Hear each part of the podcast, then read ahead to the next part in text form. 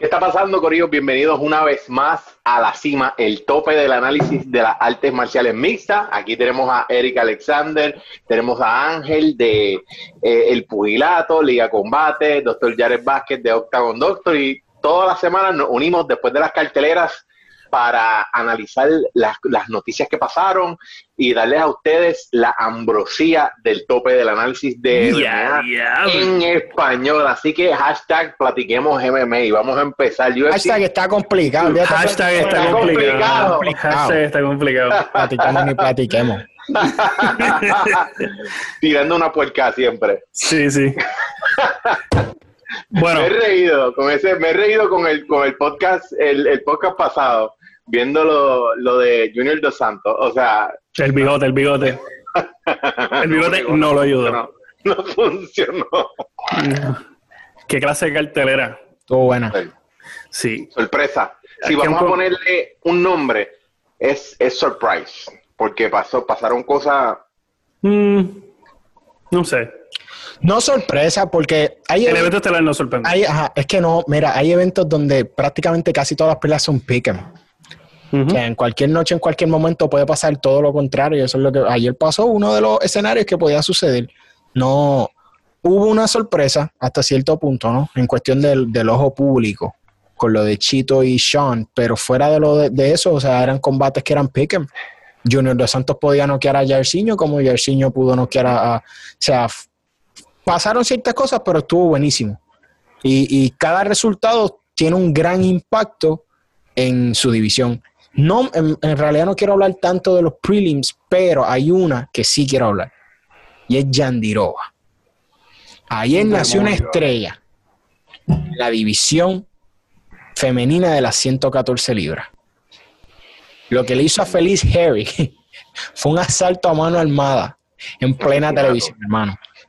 Eh, Feliz Herrick sabemos que es una oponente formidable, tiene mucha experiencia en esa división y ha enfrentado a, muy buenos oponentes y que Yandirova pudiera hacer eso con ella, con la facilidad en la que lo hizo, nos deja saber el nivel de Jiu-Jitsu que, posee y que propone en esta división, que no es conocida por tener las mejores grapplers del mundo. So, es bien interesante que ella se meta en el mix con esta victoria.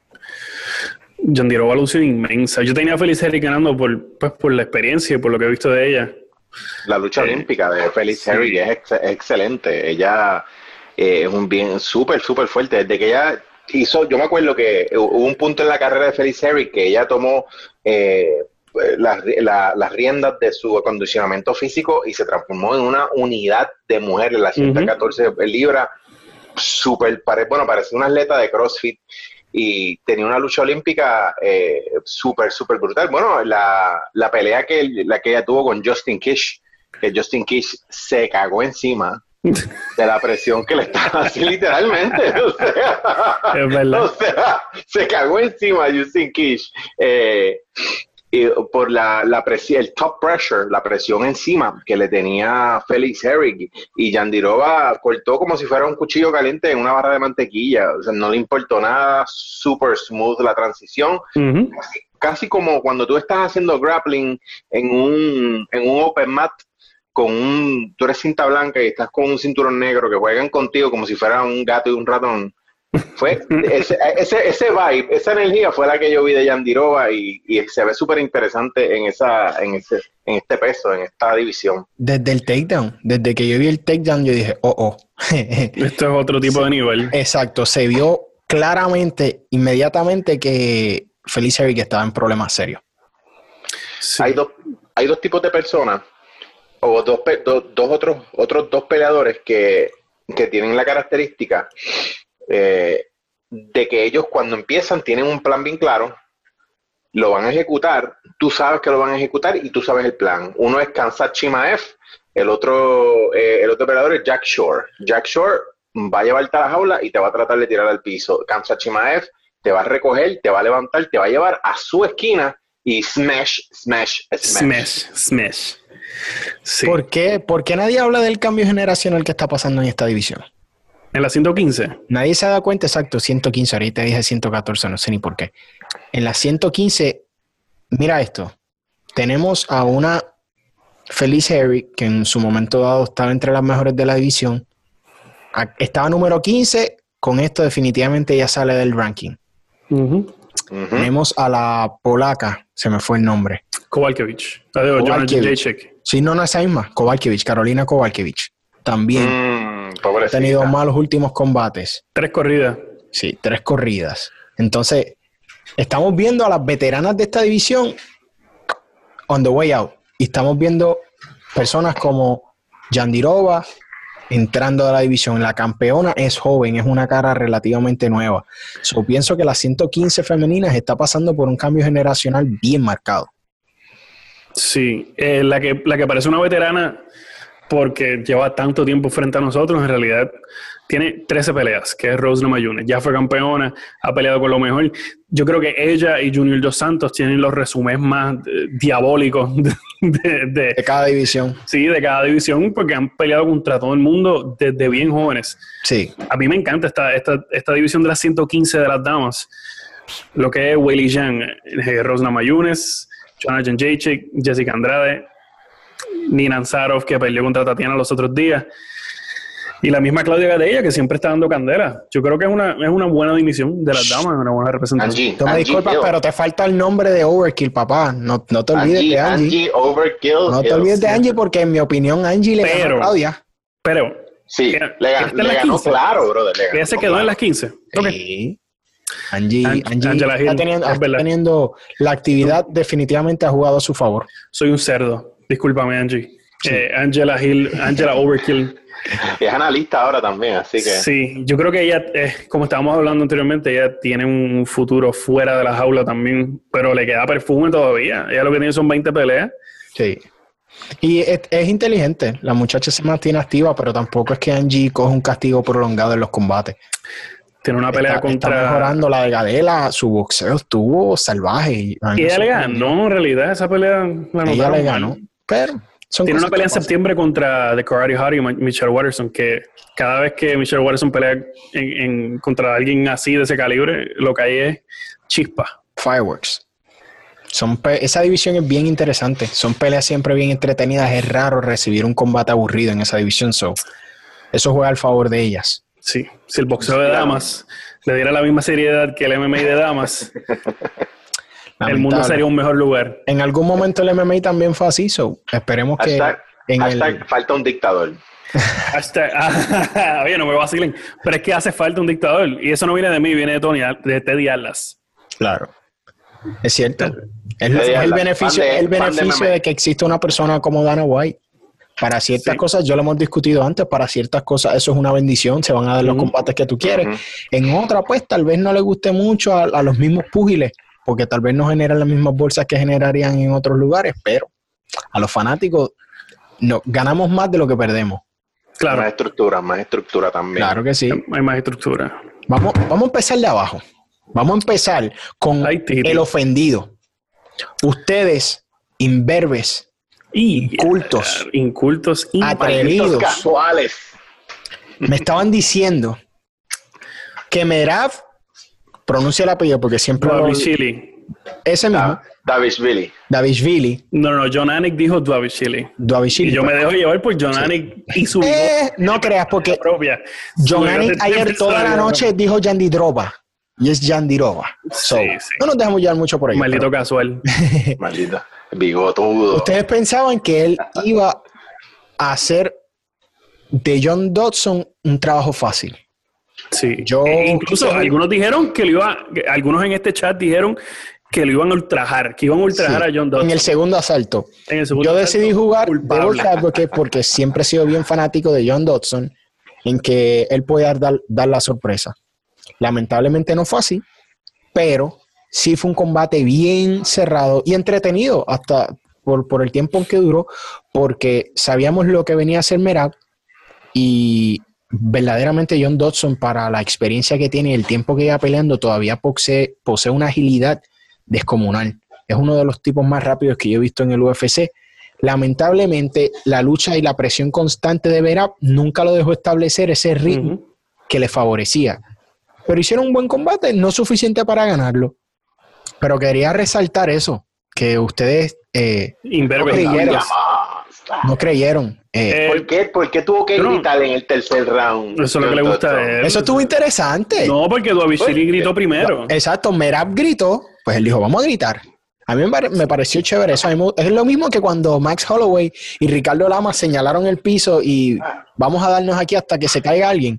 A mí me gustan esos momentos. Eh, Cowboy Olivera y Jancy Medeiros se abrazaron. Qué locura, ¿verdad? ¿Eso fueron ellos o fue contra Cowboy y Sí, No, no, fue, fue, fueron ellos dos, Jancy y Oliveira. Esa pelea estuvo de loco. Sí, yo no sé. Se abrazó con alguien más también. con Brendan Shaw. Ah, con Brendan, no, fue con, yo creo que fue con Stipe, con Stipe. Con porque Stipe. él no peleó con Stipe, que... Digo, no recuerdo. Hecho, me está llevando bien para atrás. Wow, sí, él, peleó con alguien que era fanático del... Ah, con Pat Barry, con Pat Barry. Ah, claro. ¿Y Pat Barry le arrancó la cabeza? No. No, Pat Barry se dejó ganar. Pat Barry se dejó ganar por, por fan, fanboy. se dejó ganar. Mira la pelea. asignación para, para la próxima semana. Pat Barry, este, ¿qué, es lo que grita Pat Barry cuando está en la esquina de Nueva York? Era lo que estaba ¡All day! All day, all day, all day. eso, eso estuvo tan cómico. No, Mirko Krokop le ganó por sumisión. No veo qué sumisión fue. Exacto. Cuando Mirko Krokop gana, pues, gana por sumisión en la, en la Las victorias de Mirko Krokop son left high kick all day. Y a dormir. All day. Para la all day. Excepto con Gonzaga. Que lo en la primera pelea. Exacto. Bueno, pues vamos. ¿Qué, qué, qué pelea sigue? Quería tocar el tema de Dodson. Yo no sé qué le hacen las 135 libras. No me gusta. No, Estoy de acuerdo contigo. No entiendo, no entiendo. Obviamente, uno, él ya tiene, ¿qué? 35 años. No se metaboliza igual. Y en ese frame tan corto, 10 libras, es un mundo. Por eso es que en el boxeo hay... Estaba más gordito. 126. Estaba más gordito. Sí, se veía, se veía tic. Estaba sí, tic. boy, tic boy.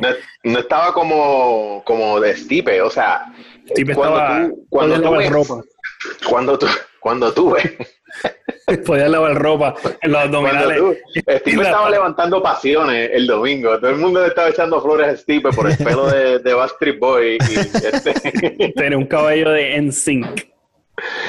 Brother, el, cuando tú ves el pesaje, las personas que no dan peso, que fallan peso, que tienen que cortar mucho, eso dicta yo te digo, un, gran, gran parte de, cómo se va a mover la línea de apuestas en, Las Vegas también. Cierto. Un peleador que no hace peso, que no está en, como Herbert Burns tampoco. Herbert Burns se vio físicamente inferior a la última vez que salió al octágono, no tenía abdominales, no tenía, no estaba lean, eh, las transiciones en el piso ultra más lentas. O sea, eh, yo creo que, que este, eso eh, tiene un papel bien grande a la hora de, tratar de predecir cualquier pelea y debimos haberlo visto venir más claro cuando vimos a Stipe en la, en la báscula y cuando vimos a DC en la báscula. Bueno, pero DC siempre va a ser el tech boy. Yo no creo que en ese, en ese caso sea, sea tan fuerte como lo fue en el de Herbert, Herbert Burns. Sí. Sí se veía muy bien. DC es un tipo donde tú puedes notar mucho su, su, su condición física en los brazos, a pesar de que su, su cuerpo siempre sea bastante flat, no flácido, porque él es sólido. Eh, él, es un llenito, pero él es sólido. Podemos verlo. Señor gordito sólido. Ajá. Pero él se veía muy bien, él está en muy buena condición. Sí, sí. No, quiero eh, brincar ese tema todavía. No, no, no brinquemos allí, pero, pero eh, eh él tiene el cuerpo de, Él hace la rutina de los hombres divorciados. él tiene el dad bod. Brazo, pecho y espalda. Brazo, pecho y espalda. es un tipo que está bien sólido de aquí, de los pectorales para arriba. Hacia arriba, exacto. ¿Qué es lo próximo? Ya sabemos, John Dodson no debería estar en la 30. No, yo pienso, yo pienso que aún así, si él pudiera cortarlo, él todavía puede dar un, buen run en la 125, porque la velocidad y la agilidad, y obviamente es bien pequeño. Se pudo haber hecho campeón, pienso yo, en algún momento. Eh, yo nunca lo vimos contra Cejudo, pero lo vimos, lo vimos enfrentar a DJ, o sea, y no es que DJ le pasó por encima. Eso es lo que No, no, no. La rapidez de John Dodson no tiene sentido. A las personas que no han visto a John Dodson en acción, es, él, él eh, destroza las leyes de la física. Él, se ve anormal, como un videojuego. Lo que yo siempre diré y lo sostendré hasta el último día de su carrera. Nadie luce bien ante John Dodson. No, un tipo incómodo. Tú quieres catapultarte, evita pelear con él, porque le puedes ganar, pero es el tipo que no te hace lucir bien. Es, es difícil. Bueno, Merab no logró un takedown. No pudo sostenerlo en ninguno. No pudo mantenerlo en el piso. So, el takedown te lo dan cuando tú lo sostienes. Sí lo llevó al suelo varias veces, pero no pudo sostenerlo. John Dodson es el único en el UFC que cuenta con menos tiempo en el piso por eso mismo.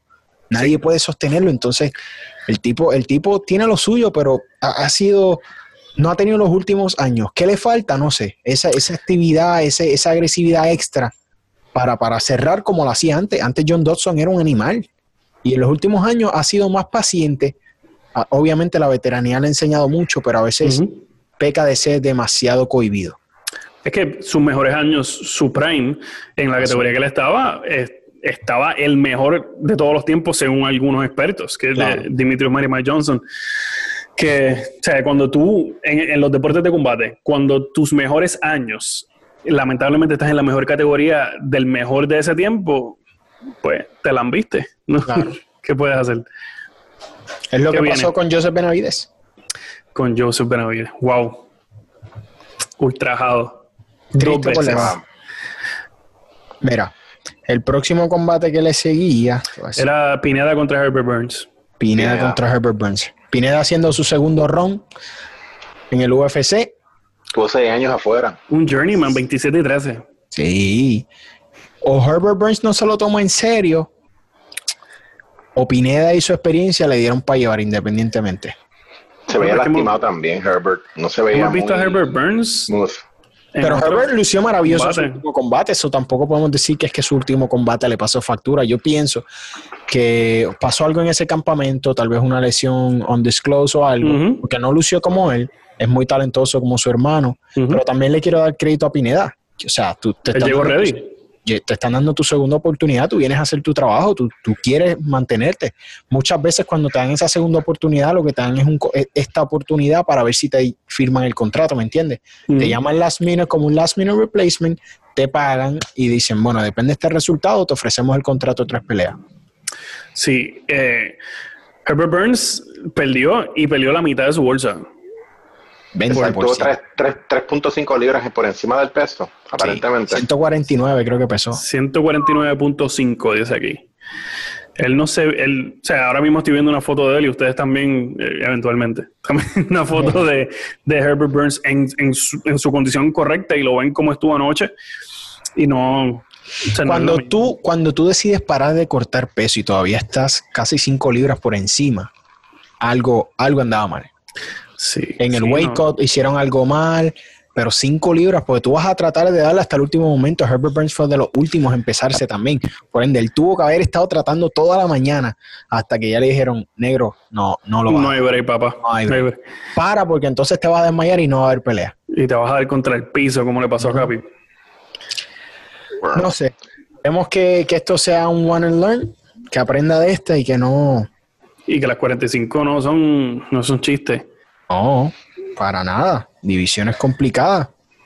Todo de 35 en Lució mal, adelante, mal. Row. lució, lució mal. Eso le, eso le quita un poquito de velocidad. Sí. Herbert Burns, este, wow. Vamos a hablar de Cigano. Cigano y. Digan el bailarín. Pienso, El bigoturri. a pesar de que no me gusta verlo perder, le soy honesto, soy fan ¿Verdad de? Cigano, ¿no? Me cuesta, 100% ver- me cuesta verlo perder por, por- Sí. por lo que representa para mí, ¿no? Pero pasó dorada. lo que tenía que suceder. Jairzinho era lo, lo más lógico por la salud de esta división. Ujú. Más Jairzinho fresco, una cara perdió- más fresca. Claro, él solamente perdió con, con Francis. Tiene a dos leyendas ya en el bolsillo, en. Overeem y ahora Junior Dos Santos, con victorias contundentes. Obviamente la Overeem fue a último momento, pero victoria es victoria. Añadir a Lovsky también. Exacto, a Lovsky. Mm. Entonces, ya él se está posicionando a- cercano al título. Tenemos otra persona más fresca, joven, con poder que propone. Que en Ganu lo noqueó rápido, bueno, pues ya eso es algo que él tiene que trabajar si se, porque se van a volver a enfrentar. Eso es inevitable. De acuerdo. Una o dos victorias más y vuelven a enfrentarse definitivamente. Y el UFC va a tratar de prolongarla. So, no me sorprenda que, que pongan a Jairzinho con un Derrick Lewis, que pongan a Jairzinho con un Curtis Blades. sí, a Curtis Blaze lo veo difícil porque el UFC sabe lo que puede pasar ahí. Bueno, pero es que no, ya Curtis Blaze es undeniable. Ya, claro. ya, ya está en una posición que tienes que poner. ¿Es Francis o Curtis? Ajá, exacto. Y Curtis está en una posición que no está por el título, eh, dependiendo de lo que pase. Claro. Sin duda tiene que ser Rosenstrike o con David Lewis. El UFC, lo que yo pienso que ellos van a hacer, y es porque les brinda el mejor outcome, ¿verdad? Y estoy jugando aquí a ser el matchmaker. van a enfrentar a Derrick Lewis y a Curtis Blades. Porque Derrick Lewis tiene la posibilidad y la fuerza de tal vez parar los takedowns, no, no vencerle en la lucha, pero parar los takedowns y posiblemente noquear a Derrick Lewis, abriendo un poco más el camino, porque si, Derrick, eh, si Curtis Blades agarra a Derrick Lewis y hace con él lo que quiere por un espacio de cinco asaltos, la tienen complicada. Tienes que hacer la tercera con Francis, no, la tienes que hacer, no hay de otra. Porque ya no hay oponentes. Entonces, si tiras a Jairzinho con Curtis, también yo pienso que Jairzinho todavía está un poco verde en ciertas áreas y siento que Curtis es un, match peligroso. Un incómodo. Sí, es peligroso para él y que está boxeando muy bien. Curtis está boxeando muy bien. Entonces, si metes a, a con una persona con esa experiencia, puedes aguarte la fiesta y volver a terminar en la misma posición en la que estabas hace unas semanas atrás. Ahora tienes a Jairzinho posicionándose, tienes a los más viejitos, por decirlo así, afuera en, eh, los puntos más altos del ranking, so tienes sangre nueva. Ya John Jones empezó, mira, a coquetear. Sí, Vamos a, vamos a aguantarnos ahí. Sí, sí, sí. yo sé lo quieren decir con la última, lo sé, lo sé. Sí, sí. Pero estamos hablando de heavyweight. Sí, este, ¿qué, ¿qué, es lo próximo para Junior? Mm, un descanso bastante largo. Yo entiendo que debe descansar por un tiempo significativo porque viene. Eric dice que no. Eric le está diciendo que no, un doctor. Mira qué fresco es. Eric, le está diciendo que no. ¿Quieres retirarlo? ¿Quieres retirarlo ya? No, no, no lo quiero retirar. No quiero que se tome una, unas vacaciones prolongadas porque Father Time le va a tocar la puerta. Peor aún. Y le va a decir, monstruo, vente. Se a tu salén. Se acabó, lo que se daba. Se te acabó el perfume. Eventualmente, mano, eventualmente, mira, en la... De Fabricio, buena pelea. En la, en, la pelea de, perdón, en la conferencia de prensa de, Dana White, el, el, Scrum al final, eh, le preguntaron de JDS, él dijo que, iba a tener una... Eh, el martes es el meeting de matchmaking mm. con, con la compañía y ellos van a tener una conversación y parece que van a reach out, porque ya todas las pérdidas de Junior han sido por knockout y en las últimas seis peleas, más de la mitad han sido knockout. Así que, y un knockout bastante feo. Así que ellos van a, tener una. Y, y él está en una condición tope, tope. o sea, mm, el tipo físicamente está. Supremo. Pero tú no puedes hacer ejercicio para el cerebro y ahí es donde ellos están con la preocupación. Yo te voy a ser sincero en, un punto. Es cierto, los últimos vienen por knockout, pero tú sabes cuando tú ves un knockout y tú dices, wow, ya él no está para esto. En Junior yo todavía no veo eso. Y no quiero sonar como el que, ah, sigue peleando, porque obviamente tienes que mirar a quienes enfrentó y quienes lo noquearon. No estaba, no estaba enfrentando a cáscara de coco, ¿me entiendes? No es que lo noqueó un muchacho nuevo que nadie conoce, no, lo noquearon retadores sólidos. Y pegadores. Y, él le ganó a Derrick Lewis. Él le ganó a Derrick Lewis el año pasado. Exacto. So, no quiero decir que ya Father Time llegó, pero es eso mismo. Y hasta, y hasta el momento en que lo noquearon en esta con Yersiño, él se estaba protegiendo. Tú ves que es un peleador que se protege bastante, pelea bastante inteligente y trata de no exponerse porque sabe lo que está haciendo. O sea, él evitó por el tiempo que más pudo y le estaba complicando la pelea a Yersiño hasta que pues las manos le llegaron y cuando llegaron las manos pues no hay mucho que se pueda hacer. Pero él estaba boxeando, estaba manteniendo la distancia, estaba utilizando el octágono por todo el tiempo. So, me parece que todavía es un peleador que se defiende inteligentemente. No estoy diciendo que lo voten ni nada, pero yo estoy diciendo que, fíjate, he visto peleadores en peores posiciones que él y aún así dejan que peleen. BJ Penn. Y el mismo Alistair Overeem. Exacto. Le han arrancado la cabeza mil veces. Claro. Eh, Junior Santos, yo creo que deben, no sé, él, él, es un tipo que recientemente le ha ganado a gente, antes de estas tres derrotas, le ha ganado a gente eh, competente en, los pesados.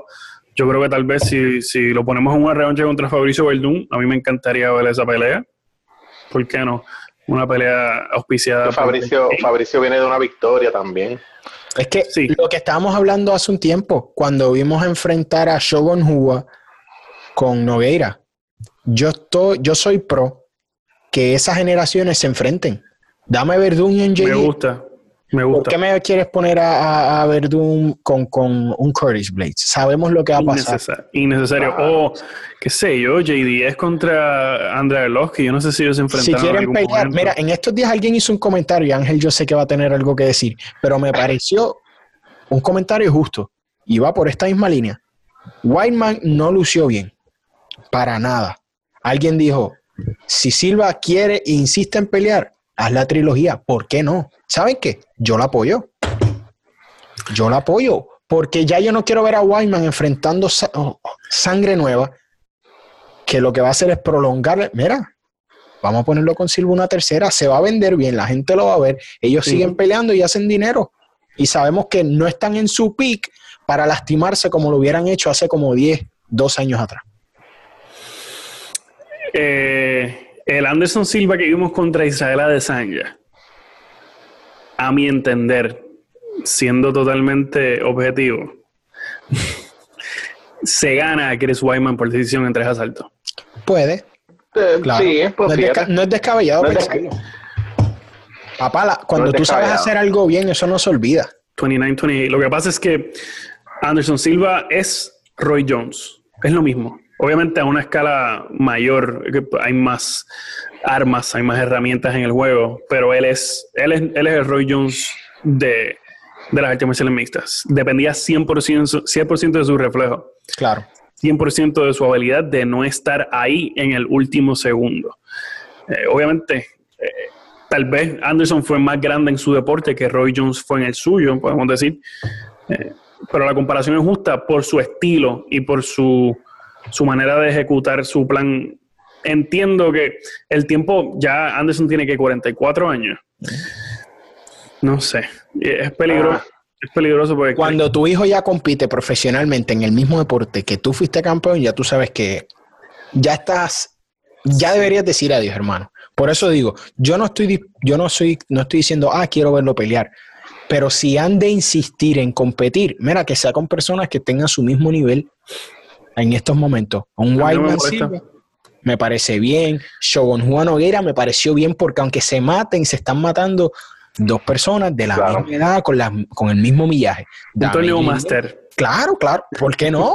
un torneo master. Claro que no. Un legacy. Si nos disfrutamos ver a los viejitos tirando el canasto con la pipita de papá. Y la rodillera. Pero nos gustaba ver a Eddie Casiano, era, nos encantaba ver a Eddie Casiano sumando el tubo. ¿me entiendes? Sí, sí. ¿Por qué no? Como tú dices, me eh, encanta ese, ese match, ese match, Fabricio JDS. Claro que sí. Sí, porque cuando Fabricio, cuando ellos tienen relativamente la misma edad, si no me equivoco. Son de la misma generación. Y Fabricio, y eh, JDS le arrancó la cabeza a Fabricio en aquel momento, pero ese Fabricio le faltaba mucho todavía por recorrer. Y Junior Dos Santos venía matando gente. A mí me gustaría verlo. Ellos son de la misma generación, se ven igual. Podemos hacer un torneito máster, un intramural. Tenemos ahí, tenemos a Alexio ahí. metemos, a Stefan Struve en el mix también para tener la edad, por, hablar de edad y generaciones, ¿verdad? definitivamente el UFC tiene para poder hacer ese tipo de cosas. Y no estamos hablando de un torneo en específico, pero enfrentar a esa gente de, de, las mismas generaciones, ¿me entiendes? Sí, dame a Mark Hunt y a Roy, sí, dame a Mark Hunt y a Roy Nelson todos los días. Sí, será un bad motherfucker belt, un bad grandpa belt este, yo creo que el, yo creo que el Bad Motherfucker Belt le pertenece a, alguien como Mark Hunt o a Roy Nelson. Yo creo que esa era la pelea. Mark Hunt a mí me preocupa, te soy bien sincero. Sí, sí, él tiene. Es de, esos peleadores que, que, bueno, me gusta verlo pelear, me gusta verlo pelear, pero cuando lo veo que va una vez más, yo no, hermano. Sí, sí. la gente se olvida que este hombre tuvo una carrera de kickboxing extensa contra en, en el tiempo que K1 era un espectáculo que vendía, qué sé yo, cuánta gente cabe en el Saitama Arena, pero lo llenaba. Hermano, cuando yo veo el knockout de Croco a, Mark Hunt, todavía yo me cuestiono cómo Mark Hunt está vivo. Sí. Camina y puede hablar. Respira. Sí. Esa patada yo creo que Mark Hunt podía tumbar un edificio. Y el edificio colapsaba. Es, eh, Croco Era otra cosa. Era otra cosa. Este, creo que Open Esteroide era otro nivel de. Pero ¿por qué tienes que hablarle los ¿Pero qué haces? ¿Pero qué, ¿pero qué haces? Fiesta. ¿Pero qué haces? A ti nadie te dice de las cosas que tú te metes a tu cuerpo para verte así. Ya, para verse cómo. Para verse cómo. el fruit punch, el fruit punch era. sí, el, Ay, Dios mío. Sí, bueno, otro día hablamos de, de la carrera de kickboxing de Marcon, que tengo el resumen aquí al frente mío y nada más que Crocop, eh, Mike Bernaldo, Gary Goodrich, los que saben, saben, al garete. eran otros niveles. Sí, era otra cosa. La coestelar, Eric. Uf, esto. Sugar Sean O'Malley cae ante Marlon. Vamos a hablar, vamos directo a la controversia.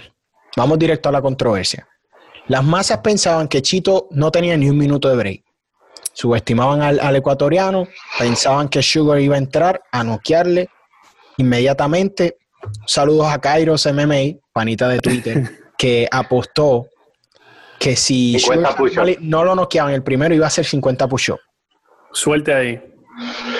tiene que estar haciendo lagartijas desde anoche. Tomando yo, yo, nosotros nunca dijimos que no sería competitivo. Sabemos que Chito tenía la experiencia, tenía la calidad y venía en un buen momento, tenía un buen momentum entrando a este combate. Pero se da lo que se da. Y a lo que quiero llegar es que inmediatamente desacreditaron la victoria de Chito. Sean se lastimó. Pero mediante ha pasado el día, se ha llegado a la conclusión que, porque sabemos ya de la lesión de, Daniel Cormier y misteriosamente todavía no sabemos qué pasa con Sean O'Malley. No hay nadie sabe nada. Qué casualidad que luego de una patada de Chito Vera es que comienzan los problemas. Entonces, la división del público ahora mismo es, ¿fue a causa de la patada o había algo previo que no se sabía. Yo quiero pensar que fue la patada, porque los primeros momentos de ese combate, Sean O'Malley se veía súper bien. Súper fluido. De repente le da ese golpe, mueve el pie y cuando va a dar el paso vemos que la movilidad no es la misma y arrastra el pie. Ya Jared es el que puede explicar un poco más a fondo sobre qué pasó ahí en nervios o, o en músculos, pero había algo raro yo inicialmente, cuando tú analizas esta lesión que le pasó a Sean O'Malley, tú tienes que pensar en la, pelea. Él tuvo otra pelea similar, eh, que tuvo una lesión que el tobillo, al igual, eh, no, no le respondió de una manera eh, normal. Y todos vemos que cuando él entra a los octágono, él siempre tiene dos tobilleras bastante, y tiene que tener tape debajo de esas tobilleras, bastante apretaditas. Ahora, ¿qué pasa? Eh, inicialmente, cuando yo hice el video, uno, yo hago el video bastante rápido, obviamente no estoy viendo los replays, pues yo digo automáticamente, mira, hago la conexión, eso tuvo que ser una lesión eh, del ligamento, del tobillo, y pues se debilitó el ligamento, hay una laxidad del ligamento, eh, se rompió el ligamento y entonces pues el tobillo perdió la movilidad. Pero hay otras personas, hay varios videos en internet, además del video mío explicándolo en mi canal, que, que señalan también que hay un nervio que se llama el nervio peroneal superficial, que causa una condición que se llama pues, pie caído o foot drop, donde el pie no puede enderezar, o sea, no puede subir, no puede flexionar, no puede subir y por eso lo arrastra y por eso se le fue el pie por debajo, ¿verdad? Por debajo de su pisada.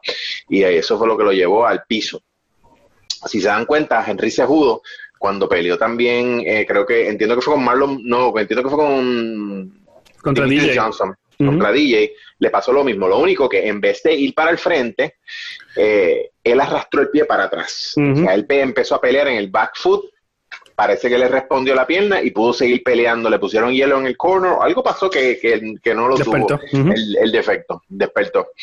Eh, pero Sean O'Malley tomó las decisiones incorrectas en el momento porque trató de levantar el pie.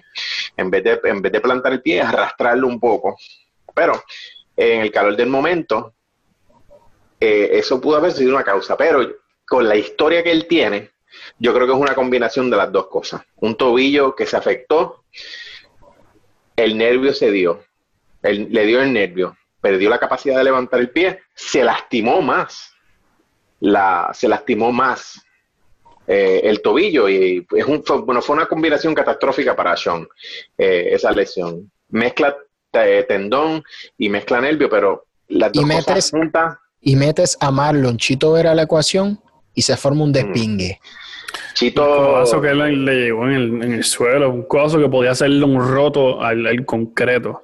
Sí, no, lo durmió un poquito, o sea, lo durmió un momento, él se levantó, pero lo dejó para atrás en el, en el canvas. O sea, si uno ve esa pelea en, en slow motion, lo dejó en el canvas dormido, así que esto también le quita un poquito de, no le quita lustre al Sugar Show, pero le quita mucha, mucha velocidad. Yo pienso que no le quita brillo, pero pienso que le, le enseña una lección bien valiosa. Y que no puede contar la, gallina. Él venía con mucho ímpetu, posicionándose como el prospecto más, más esperado, más, el prospecto que más la gente quería ver. Y yo no quiero decir que él subestimó a Chito, porque él estaba bien consciente del reto que tenía enfrente. Pero una cosa es entenderlo y otra cosa es tenerlo de frente. Entonces, como decimos, se juntó la gimnasia con la magnesia.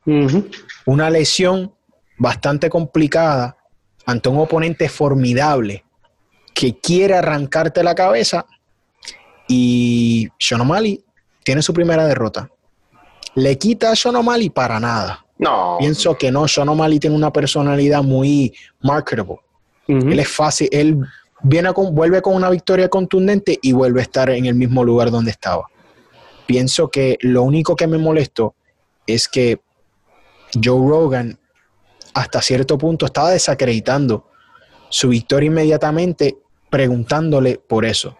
Y si hubiera sido de la otra manera, sabemos que no se hubiera manejado de la misma manera. Y eso a mí me molesta, porque somos latinos y ahora que los latinos estamos comenzando a hacer presencia en este deporte, en la mejor organización que tiene, me gustaría que, y no estoy hablando de racismo ni clasismo para nada, pero quiero que se nos respete como se nos respeta en otros deportes. Chito hizo su trabajo, le paró el tren a Sugar Shanomali el niño que venía destinado al trono, y le dio un cheque de la realidad. Le dijo, checate esto, monstruo, cómete este codo con un poquito de barbacoa por el lado.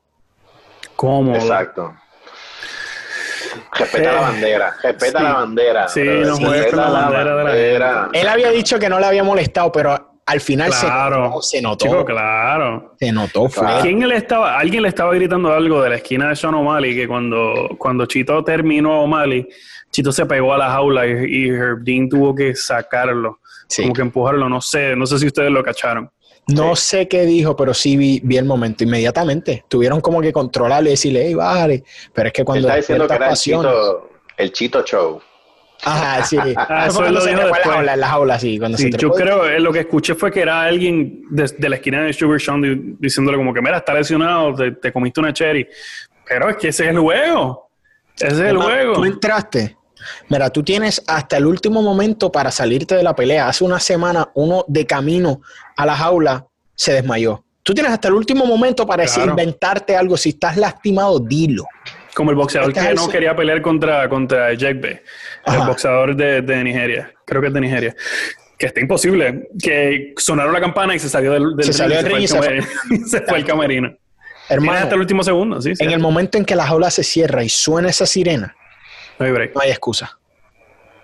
Y por eso ahí es donde se notan Todavía estoy esperando las declaraciones de Sean. Estoy seguro, tal vez en el momento en que este episodio salga a la luz, ya, ya declaraciones y noticias de esto, pero en el momento en que grabamos, no. Y yo siempre admiraré, y se los he dicho a ustedes en privado y lo digo aquí públicamente, yo admiro cuando un peleador en derrota puede ser humilde, como lo fue Daniel Cormier. Daniel Cormier sufrió una lesión que definitivamente jugó un factor bien importante en su combate y al final del día no quiso quitarle crédito a su oponente. Y eso es algo que debemos aprender todos. Chito, le, la lesión de Sean O'Malley, él no la pidió, sucedió, él aprovechó el momento. Y fue hasta cierto punto causada por él.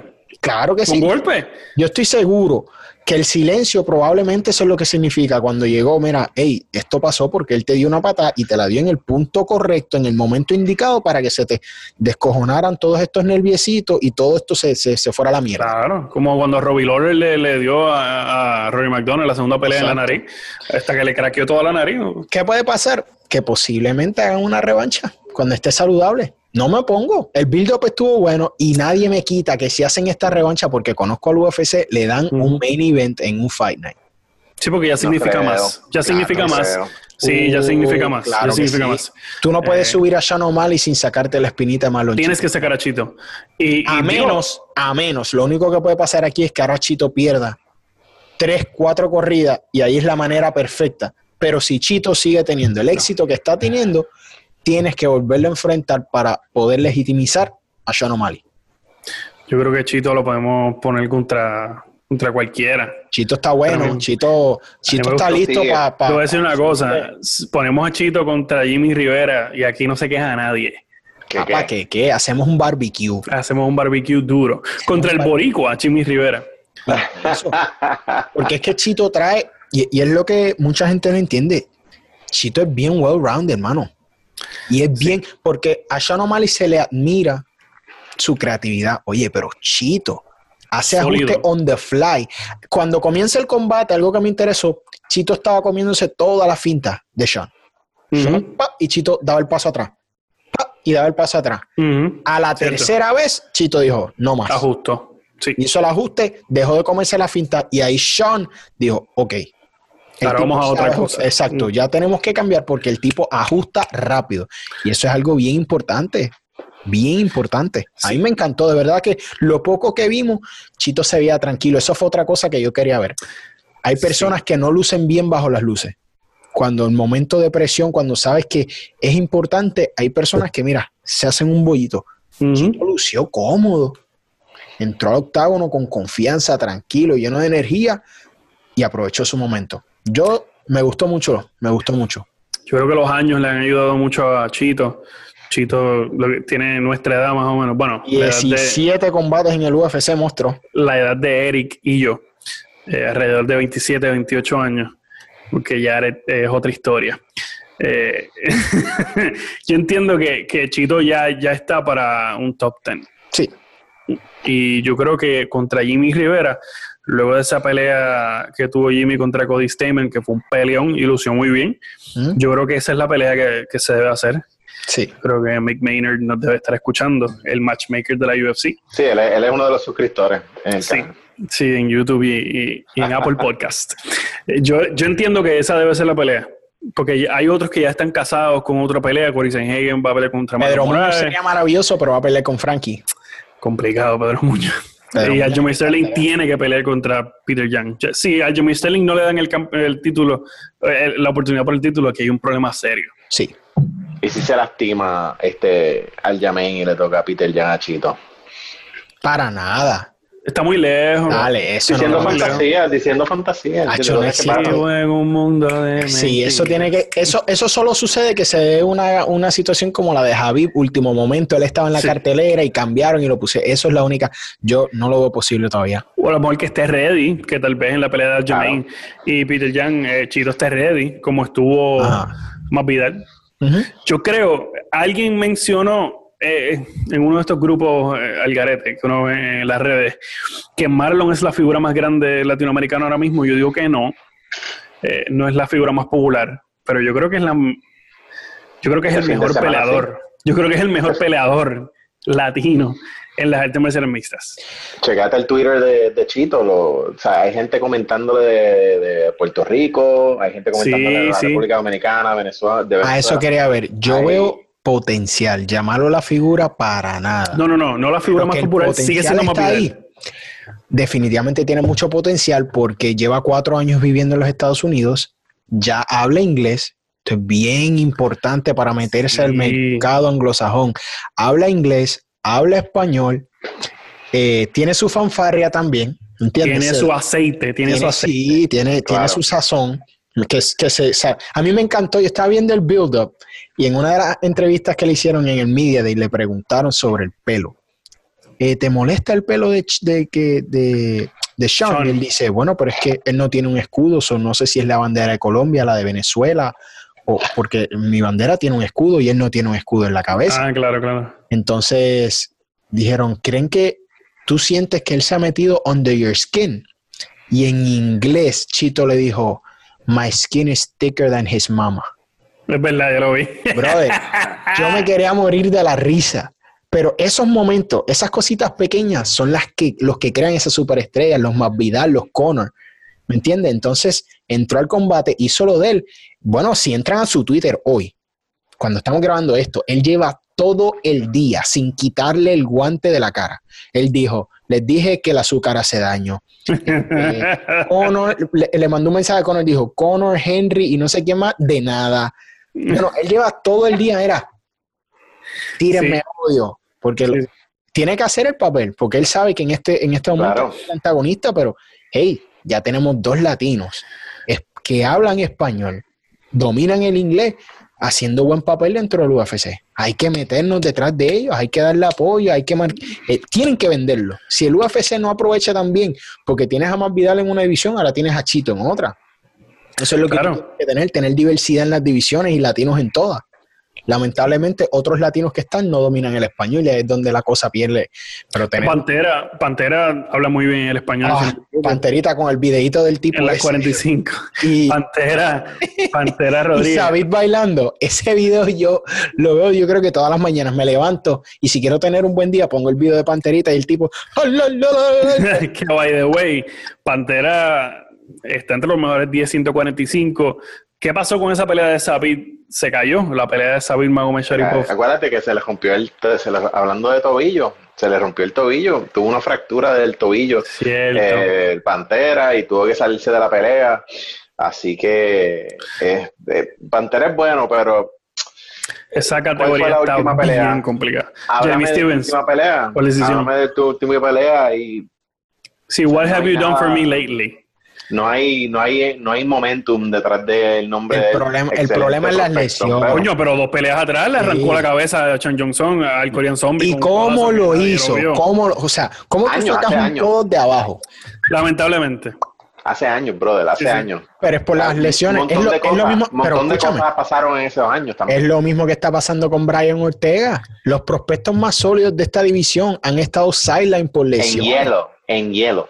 Bueno, pero es que Brian Ortega lo tiraron contra el, contra el príncipe. Sí, sí, pero luego, luego, de esto ha tenido una, una, ristra de lesiones. ¿Hace cuánto él debe haber peleado contra Korean Zombie? Ya le toca, ya le toca. Ya eh, lo volvieron a oficializar en estos días. no sé para cuándo es, pero lo hicieron oficial nuevamente. Yo espero que se mantengan saludables. Y lo mismo espero de, Panterita con Xavi, porque son combates que yo quiero ver y que tienen que pasar para definir la división próximo.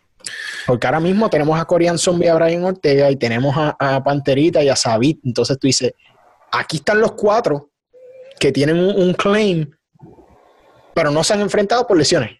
en octubre, Korean Zombie contra Brian Ortega, hasta ahora, octubre 17. Porque, ¿sabes qué? Me da mucha pena y quiero ver ese combate porque por las cosas que han sucedido, Brian Ortega ha, perdido el, brillo que tenía, pero la gente, olvida que por lo que le hizo Max Holloway, mi hermano, meterse en un octágono con Brian Ortega es un problema. Ese muchacho te hace un triangle choke en lo que tú parpadeas. Entonces, él cometió el error de tratar de bailar en la casa del trompo.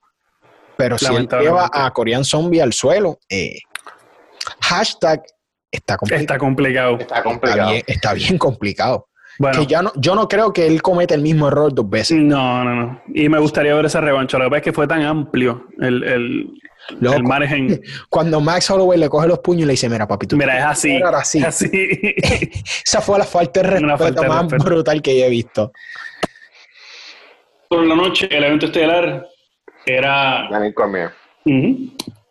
Daniel Cormier versus Stipe Miocic, el, el botón de la, el último botón de la camisa de la trilogía eh, DC eh, era su, última noche en, la oficina, eh, dentro del octágono. Y bueno, fue una pelea, a mi entender, mi assessment aquí es que fue una pelea excelente. DC no se vio súper dominante, no enseñó nada nuevo, sí, pues se peleó aguerrido, pero el cielo es azul y el agua es húmeda. O sea, Sí, no hay nada nuevo. Stipe sí nos enseñó algo nuevo. Stipe nos enseñó que hay hambre todavía, que hay determinación y que hay ética de trabajo que todavía puede ser mayor a la que presentó en su última, en su última propuesta, en su última pelea. Eh, y eso para mí es lo, más importante. Yo no me pongo triste porque DC peleó excelente, pues se retiró, wow, una contribución brutal en el, en el deporte de combate, un caballero. Pero lo que sí me sé es que eh, Stipe está en GOAT level y hay que respetarle, hay que ponerle respeto en el nombre de él como un campeón, eh, futuro Hall of Famer también de, de los pesos pesados, que es una división tan difícil de mantenerte a flote en el tope. Sí. Yo, y no lo digo de manera negativa, Steve es un crack en todo el sentido de la palabra, pero yo no vi nada nuevo. ¿A qué me refiero? Tú estás hablando de, la condición física, del hambre. La pareja de baile influye mucho. Y lo que tenían, lo que tuvieron Stipe y DC era algo especial. Algo que para ambos significaba mucho. Stipe enfrentó a Francis y Stipe no se veía así físicamente. Entonces, yo lo, yo lo veo de esta manera. Tenía la pareja perfecta. Y la pareja perfecta era Daniel para sacar eso en él. No estoy diciendo que tal vez nadie más lo pueda lograr. Pero fue un muy buen combate, el mejor de los tres. Como tú dices, ninguno enseñó algo nuevo, pero es que no tienen nada que enseñar. Los dos están en la conversación para ser de los mejores de, esa, de la generación y de la división. Y lo que vimos fueron fallas y, ajustes de uno y el otro. Daniel Cormier, por más que juró volver a la lucha, la utilizó en el primer asalto, tuvo éxito y luego la metió en un bolsillo y se olvidó por completo de ella. Steve Miocic lo vimos como hizo los ajustes. En el primer combate usaba los overhooks, en este usaba underhooks complicándole a Daniel salirse de la jaula. Y lo mantuvo ahí porque es más grande. Utilizó su, físico para mantenerlo en la jaula y complicarle la noche a Daniel. Los iPods tuvieron mucho que ver. Yo no soy de los que pienso que son intencionales. El UFC tiene un problema grande con sus guantes que te permiten tener las manos así, no son curvos como otros, otras eh, compañías. Exacto. No son curvos como otra compañía y es más fácil que eso suceda, más cuando hay personas que se cuadran de esta manera para tratar de aguantar o manejar tus golpes cuando se están defendiendo. Daniel es uno que lo hace, Stipe lo hace, John Jones lo hace. y son de, son de, los peleadores más conocidos por iPods. Ahora, ¿cuál de los dos iPods tuvo mayor influencia en el combate? Se vio claramente, el de Stipe le mandó cómodamente era para dentro del dedo, prendió la y el ojo de, de, Daniel comió. Se lo comió, el ojo se lo estaba comiendo. inmediatamente Daniel ya tenía los ojos así cerrados. Entonces, ah. no, quiero, no quiero desacreditar a, Dani, a, Stephen Miocic de ninguna manera. Él es el campeón y merece ser el campeón porque ganó el combate y hizo los ajustes necesarios. Daniel tuvo una lesión y no hizo el ajuste que tenía que hacer. Daniel, desde que llegó a este peso y en los semipesados también hizo lo mismo, se enamoró del boxeo y olvidó su mayor talento, que es la lucha, donde era dominante. ¿Hace cuánto no vemos a, Daniel levantar a alguien y hacerle un slam? Cuando tú, cuando eso no sucede en un combate, sabes que Daniel va a perder que él tiene problemas también con la espalda baja también. O sea, él, una de las razones que él no puede bajar de peso tan brutal es que él tiene problemas con la espalda. Por eso eh, él le tiene que correr en el, en el, en el treadmill ese de cero gravedad. Yo estoy loco por correr hacer, hacer acuaterapia, él nada mucho. O sea, son, son detallitos que si tú no conoces el, el proceso de rehabilitación, pues tú no, tú no, tú no puedes asumir, pero yo pues conociendo el proceso de la rehabilitación, yo entiendo que él tiene sus cositas en el cuerpo desde sus años de lucha olímpica y demás, que yo creo que por eso es que no, no está luchando. Pero qué bueno que se retiró, qué bueno que se retiró y... No le debe nada a nadie. Es una ley. Le Será por siempre lo que él hizo, nadie lo puede borrar. No, nadie. Y hay, hay trilogías que no te hacen daño. Y pienso que esta fue una porque los tres combates sucedió, sucedió lo que tenía que, que pasar, un knockout limpio de Daniel para convertirse en uno de los cuatro que ha sido campeón simultáneo, luego pierde y el último combate se va a decisión, cerrado, ambos muestran sus mejores, hey, y ganó el mejor.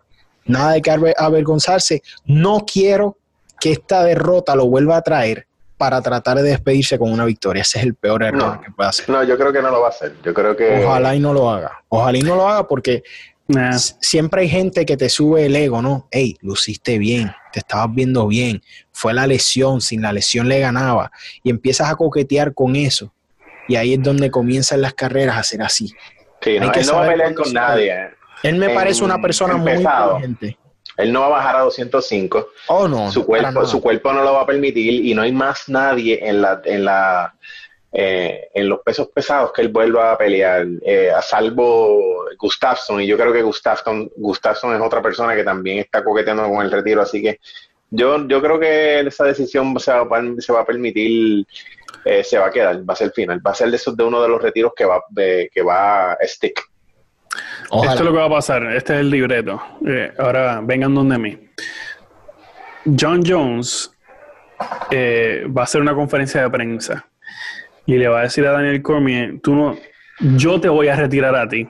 Tú no te puedes retirar sin yo patearte el trasero en una segunda división. Yo quiero humillarte y quitarte todo lo que te pertenece. Y, y Daniel Cormier regresa en los pesados contra John Bones Jones. Y el, la, coestelar, la coestelar va a ser Stipe Miocic contra Francis Engano. Lo que sucede ahí sucede y que Curtis Blade se tome una malta india en lo que eso se en lo que, lo que, eso, se arregla. Eh, soy yo fantaseando en la lucha libre. Me gustaría que pasara un libre En la lucha libre se tiene que congelar el infierno. Eso no pasa. ¿Tú viste? Mira, John Jones por vez número 15 está tratando de volver a limpiar su nombre. Está tuiteó, tuiteó toda la pelea. Toda la pelea. Dijo que iba a DC. Tuvo comentarios muy positivos para DC en todo momento. Sí, sí, sí, sí. Por eso es que digo que eso no va a pasar, porque si ves la intención de sus tweets, nunca fue dirigido a Daniel no, no, sí, fueron hacia Stipe y tiene una fundación, estuvo bien activo con esto de la cuarentena en tratar de mantener al Buquerque tranquilo y recogido. Está tratando de limpiar su nombre nuevamente para eso mismo, para hacer un comeback. Lo mejor que él puede hacer es arreglar, lo mejor que él puede hacer es, eh, yo entiendo que él no va a ser amigo con DC, pero si él, obviamente DC se va a quedar retirado, pero si John Jones puede salir y, y decir y decir algo positivo de DC y de empezar una rivalidad con Stipe o con Ingano, hacer algo en los pesados. Él ya lo ha hecho. Gustafsson, Gustafsson se atrevió, bro, él perdió, pero Gustafsson tuvo los cojones de, salir y pelear en los pesados, aunque parecía que estuve, que, pasó dos meses en, en Guabate, cuando salió a los tajos, ¿no? Que hizo su camp, su fight en, Guabate, en Guabate, eh, pero se atrevió. John Jones todavía no se atreve y no es que no se atreva, John Jones quiere que le paguen y yo estoy de acuerdo con él. El, riesgo tiene que ir acorde con la bolsa. Entonces, John Jones, y esto es algo que pasa en, la mayoría de las rivalidades intensas, cuando tú tienes un rival como lo ha sido John Jones y Daniel Cormier y DC y Stipe, tú te puedes odiar, pero se crea un respeto dentro de esa burbuja de odio, porque es la persona que saca lo mejor de ti. Y quienes han tenido un oponente formidable saben que hay niveles a los que tú no puedes llegar si no tienes ese, ese oponente. Y DC sacaba lo mejor de John Jones. Los últimos combates en los que Jones ha lucido bien ha sido ante DC exactamente por esa razón. Entonces, John Jones tiene algo que tienen pocos. John Jones se puede colar en la fila que quiera.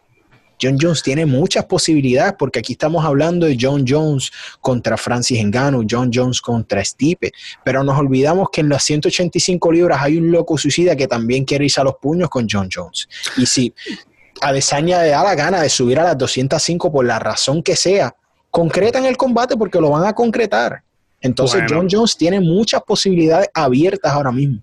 Bueno, Pablo Costa, camina. Estamos hablando como si fuera a sobrevivir. Paulo, no, no, no, a ya le va a ganar a Pablo Costa, pero ese es un tema para otro día.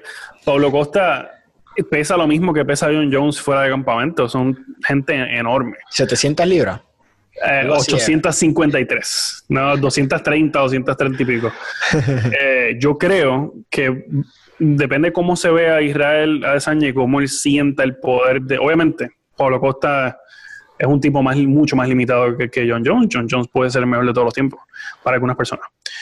Eh, como él se vea y como sienta el, eh, no sé, la, diferencia de poder entre Pablo Costa y él, pues él puede llegar a entender lo que puede hacer un, John Jones con él. Eh, pues John Jones es, no sé, la gente no entiende lo fuerte que él puede ser. si gana, si, Adesanya puede hacer, puede lucir ultra dominante contra Costa, ahí yo te digo que es como, ¿te acuerdas en Back to the Future cuando está tocando la guitarra Marty McFly se está desapareciendo? esa pelea se está desapareciendo, pero si Adesanya se ve ultra dominante, eso se va a solidificar. No, yo creo que Adesanya se va a quedar quieto. Yo creo que eh, John Jones sube a los pesados. Eh, el próximo, el próximo que debe pelear por el campeonato sin duda es Francis Ngannou. Tal vez él espera por eso, espera que, que, pase esa pelea y sube los pesados y le pagan. Porque eh, el, sentimiento de Dana White por Curtis Blades, combinado con, con el hecho de que realmente John Jones es uno de los mejores que lo ha hecho, eh, tiene, tiene potencial para, para que Dana White diga, mira, ¿sabes qué, Curtis Blades? Siéntate a eh, esperar. Sí, por eso es que yo soy el dictador. Lo hicieron con DC, o sea, DC subió siendo campeón light heavyweight directo al título. O sea, no nos puede sorprender, no nos puede sorprender porque este tipo de cosas se dan y si el dinero, si, si, si la situación genera dinero, va, puede pasar. Por eso yo digo que John Jones tiene muchas posibilidades, porque claro, ya se menciona su nombre en heavyweight, pero sabemos que él no va a bajar a los 85 si se fuera a dar el combate. no creo que pueda, no creo que pueda. es que no puede. Adesanya tendría que subir. él se quedaría en el peso esperando a que Israel venga donde él o sube y enfrenta a otras personas. Porque la gente habla de, la revancha con Dominic Reyes. Ojalá y sucediera, porque Dominic Reyes le ganó y la merece. Pero ¿cuáles son las posibilidades reales de que se dé? Desluce, desluce. Yo creo que de, sí, lo único que puede pasar para que todo continúe según el plan es que John Jones le arranque la cabeza a Dominic Reyes o lo ponga a dormir y eso no va a pasar porque Dominic Reyes es un tipo bien sólido y bien incómodo en ese peso. So, lo que debe pasar es que John Jones suelta el campeonato o que es que lleva mucho tiempo sin pelear. No sé qué va a pasar con el título de 205 libras, pero esto no aguanta esperar el ciclo de que Steve Miocic se, se recupere para pelear con Francis Ngannou, para ver qué pasa, para esperar, qué sé yo, cuatro meses más. Steve vuelve a pelear posiblemente en enero, una cosa así. Es mucho tiempo. Digo, sé que se recupere. El tipo tuvo un peleón. Eh, sin duda, yo creo que la noche, ya olvidando esto, la noche del sábado nos dio luz y, podemos decir sin equivocarnos y podemos decirle a cualquier fanático de las artes marciales mixtas que haya visto cualquier era las artes marciales mixtas, que Steve Miocic es el mejor pesado que respira ahora mismo oxígeno en esta tierra. Sin duda. Todo. Ciérralo. Ya se acabó. ¿Cuáles son tus redes sociales, Eric? Esta que está aquí, Liga Combate, o esta que está aquí. Mira, que estoy en controversia porque mi memoria me falló con algo y ahora soy la persona más odiada. Eres un buscapauta, te dijeron un buscapauta. soy un buscapauta, así es que si Tranquilo, I got you, I got you, bro. Si quieren ayudarme y apoyar la pauta que yo estoy buscando, vamos a discutir. Ayer la pasamos súper bien eh, hablando de, la, de los combates y de todo lo que está sucediendo, así es que síganme. Octagon Doctor. Bueno, a mí me puede seguir en Liga Combate. Vamos a empezar el, el, Liga Combate, no, perdón, la cima. gracias, gracias. Yo, soy. Pero, síganme, a mí en Liga Combate. el Liga Combate en el pugilato. Este, en la Cima Fight, la Cima Fight Club, en Facebook, este, en Twitter también, la Cima Fight Club. Eh, obviamente mi canal eh, Octagon Doctor, eh, en YouTube, Octagon Doctor en Facebook, en Twitter, arroba D-R-Y-A-R-E-D, y en Rockfin, es rockfin.com slash Doctor Jared también, D-R-Y-A-R-E-D que recientemente le volé las tapas a Ben Askren en followers. Tengo 25 mil y pico followers en Rockfin y ahí entran unos chavitos buena gente. Así que esto, eso me, pone muy contento que le hice un, flying knee a Ben Askren esta semana en Roughing. Pobre Ben Askren recogiendo bofetas de latinos a tofueta, así que, ah, let's go, baby. Y a mí me pueden conseguir en el Pugilato, Facebook, Twitter, Instagram y YouTube, el Pugilato. Ahí estamos ah, teniendo conversaciones bastante largas y extensas con, las figuras más grandes del combate en español y con las figuras más importantes. Así que si no han estado en el Pugilato es porque en verdad a esa gente todavía les falta, les falta. Así que en la cima está complicado. Está complicado. Está complicado. Los queremos, Corillo.